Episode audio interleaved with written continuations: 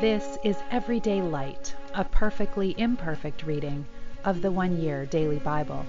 I'm Molly, a fellow pilgrim on the road to the kingdom, and it is a joy to have you traveling this journey with me, with the Word of God as a lamp to our feet and a light to our path.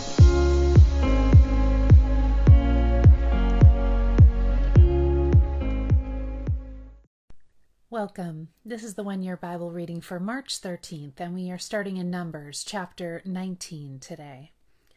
The Lord said to Moses and Aaron, Here is another legal requirement commanded by the Lord. Tell the people of Israel to bring you a red heifer, a perfect animal that has no defects and has never been yoked to a plow. Give it to Eleazar the priest, and it will be taken outside the camp and slaughtered in his presence. Eleazar will take some of its blood on his finger and sprinkle it seven times toward the front of the tabernacle. As Eleazar watches, the heifer must be burned, its hide, meat, blood, and dung. Eleazar the priest must then take a stick of cedar, a hyssop branch, and some scarlet yarn, and throw them into the fire where the heifer is burning. Then the priest must wash his clothes and bathe himself in water. Afterward, he may return to the camp, though he will remain ceremonially unclean until evening. The man who burns the animal must also wash his clothes and bathe himself in water, and he too will remain unclean until evening. Then someone who is ceremonially clean will gather up the ashes of the heifer and deposit them in a purified place outside the camp. They will be kept there for the community of Israel to use in the water for the purification ceremony. This ceremony is performed for the removal of sin. The man who gathers up the ashes of the heifer must also wash his clothes, and he will remain ceremonially unclean until evening. This is a permanent law for the people of Israel and any foreigners who live among them. All those who touch a dead human body will be ceremonially unclean for seven days. They must purify themselves on the third and seventh days with the water of purification then they will be purified. But if they do not do this on the third and seventh days, they will continue to be unclean even after the seventh day. All those who touch a dead body and do not purify themselves in the proper way defile the Lord's tabernacle, and they will be cut off from the community of Israel. Since the water of purification was not sprinkled on them, their defilement continues. This is the ritual law that applies when someone dies inside a tent. All those who enter that tent and those who were inside when the death occurred will remain ceremonially unclean for seven days. Any open container in the tent that was not covered with a lid is also defiled. And if someone in an open field touches the corpse of someone who was killed with a sword, or who died a natural death, or if someone touches a human bone or a grave, that person will be defiled for seven days. To remove the defilement, put some ashes from the burnt purification offering in a jar and pour fresh water over them. Then someone who is ceremonially clean must take a hyssop branch and dip it into the water. That person will must sprinkle the water on the tent and all the furnishings in the tent, and on the people who were in the tent, and on the person who touched a human bone, or touched someone who was killed, or who died naturally, or touched a grave. On the third and seventh day, the person who is ceremonially clean must sprinkle the water on those who are defiled. Then on the seventh day, the people being cleansed must wash their clothes and bathe themselves, and that evening they will be cleansed of their defilement. But those who become defiled and do not purify themselves will be cut off from the community, for they have defiled the sanctuary of the Lord. Since the water of purification has not been sprinkled on them, they remain defiled. This is a permanent law for the people.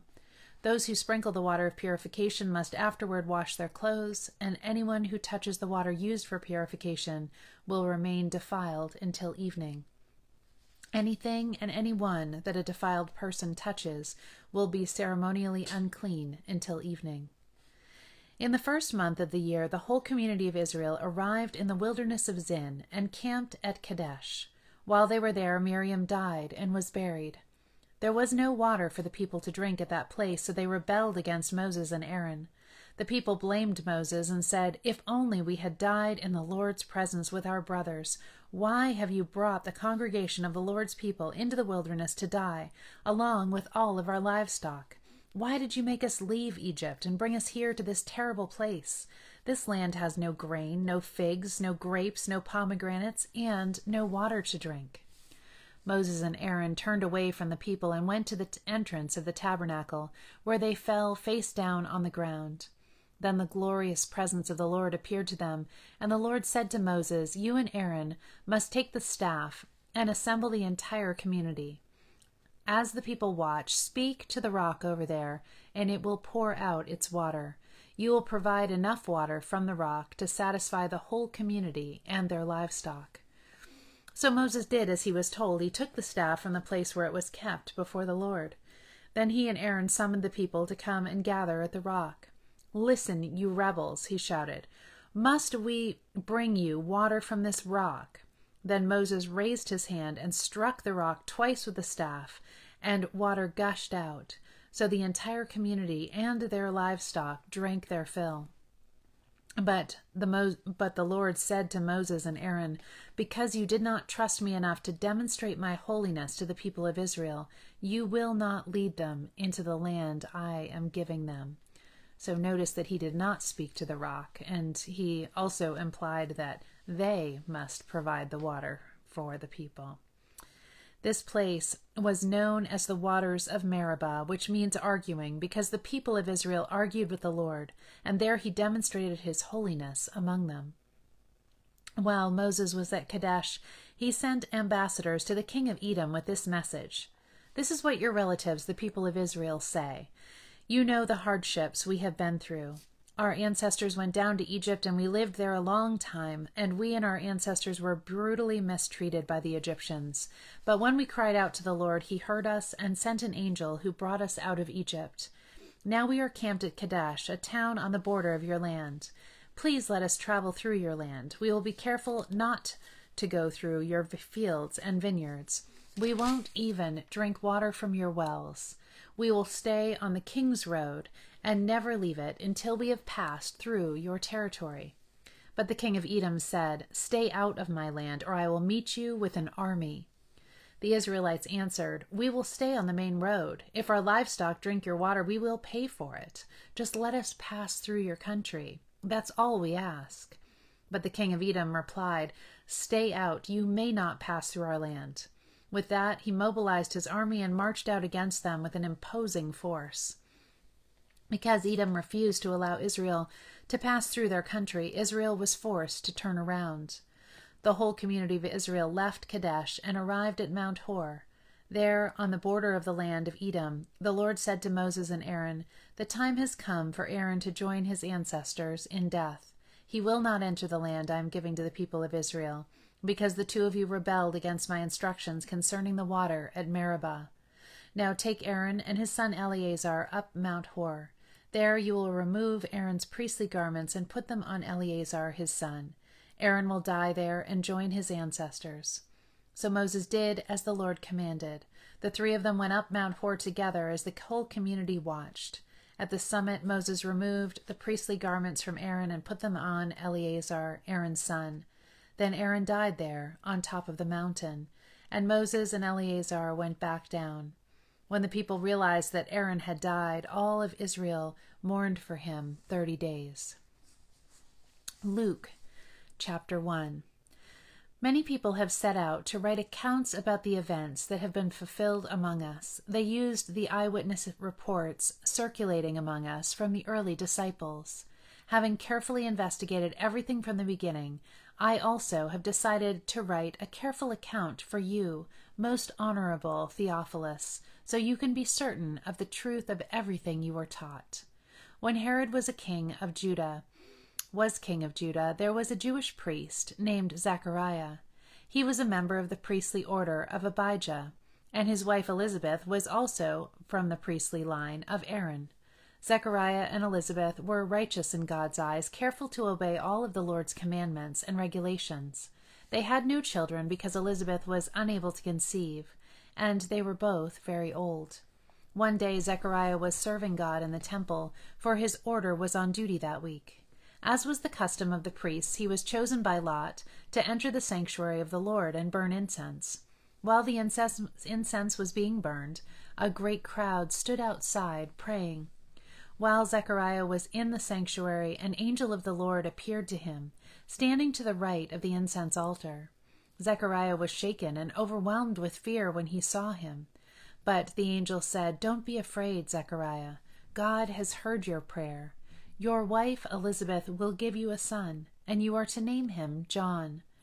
You will have great joy and gladness, and many will rejoice at his birth, for he will be great in the eyes of the Lord. He must never touch wine or other alcoholic drinks. He will be filled with the Holy Spirit even before his birth, and he will turn many Israelites to the Lord their God. He will be a man with the spirit and power of Elijah. He will prepare the people for the coming of the Lord. He will turn the hearts of the fathers to their children and he will cause those who are rebellious to accept the wisdom of the godly.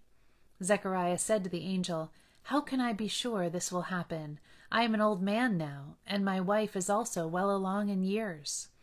Then the angel said, I am Gabriel. I stand in the very presence of God. It was he who sent me to bring you this good news. But now, since you didn't believe what I said, you will be silent and unable to speak until the child is born. For my words will certainly be fulfilled at the proper time. Meanwhile, the people were waiting for Zechariah to come out of the sanctuary, wondering why he was taking so long. When he finally did come out, he couldn't speak to them. Then they realized from his gestures and his silence that he must have seen a vision in the sanctuary. When Zechariah's week of service in the temple was over, he returned home. Soon afterward, his wife, Elizabeth, became pregnant and went into seclusion for five months. How kind the Lord is, she exclaimed. He has taken away my disgrace of having no children. Psalm 56, a psalm of David, regarding the time the Philistines seized him in Gath. O God, have mercy on me, for people are hounding me. My foes attack me all day long. I am constantly hounded by those who slander me, and many are boldly attacking me. But when I am afraid, I will put my trust in you. I praise God for what he has promised. I trust in God, so why should I be afraid? What can mere mortals do to me? They are always twisting what I say. They spend their days plotting to harm me.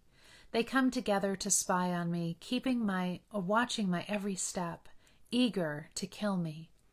Don't let them get away with their wickedness. In your anger, O God, bring them down. You keep track of all my sorrows. You have collected all my tears in your bottle. You have recorded each one in your book. My enemies will retreat when I call to you for help. This I know God is on my side. I praise God for what he has promised. Yes, I praise the Lord for what he has promised. I trust in God, so why should I be afraid? What can mere mortals do to me? I will fulfill my vows to you, O God, and I will offer a sacrifice of thanks for your help. For you have rescued me from death. You have kept my feet from slipping. So now I can walk in your presence, O God, in your life giving light. Proverbs 11:8 The godly are rescued from trouble, and it falls on the wicked instead. end to end. Turning back to Elisabeth Elliot's Suffering is Never for Nothing, and her next section is called Offering, realizing, uh, accepting the suffering, accepting it with gratitude, and then realizing that it can be an offering to the Lord, an offering that can be used for the sake of the world. So, um, she writes, but everything is potential material for sacrifice. Again and again, I've had people say to me, How do you handle loneliness? And I say that I can't handle loneliness. They ask, Well, didn't you spend a lot of time alone in the jungle? I inevitably reply, Yes, I did. I spent a good many more years alone than I did married. They return, Well, how did you handle it? To which I reply, I didn't. I couldn't. I have to turn it over to somebody who can handle it. In other words, my loneliness became my offering. I have never forgotten what a missionary speaker said in chapel when I was a student. We had compulsory chapel five days a week at Wheaton College, so we heard hundreds of speakers and remembered practically nothing most of them said. But I have never forgotten what this woman said. She spoke about the little boy bringing his lunch to Jesus. And she said, If my life is broken when given to Jesus, it may be because the pieces will feed a multitude when a loaf would satisfy only a little boy.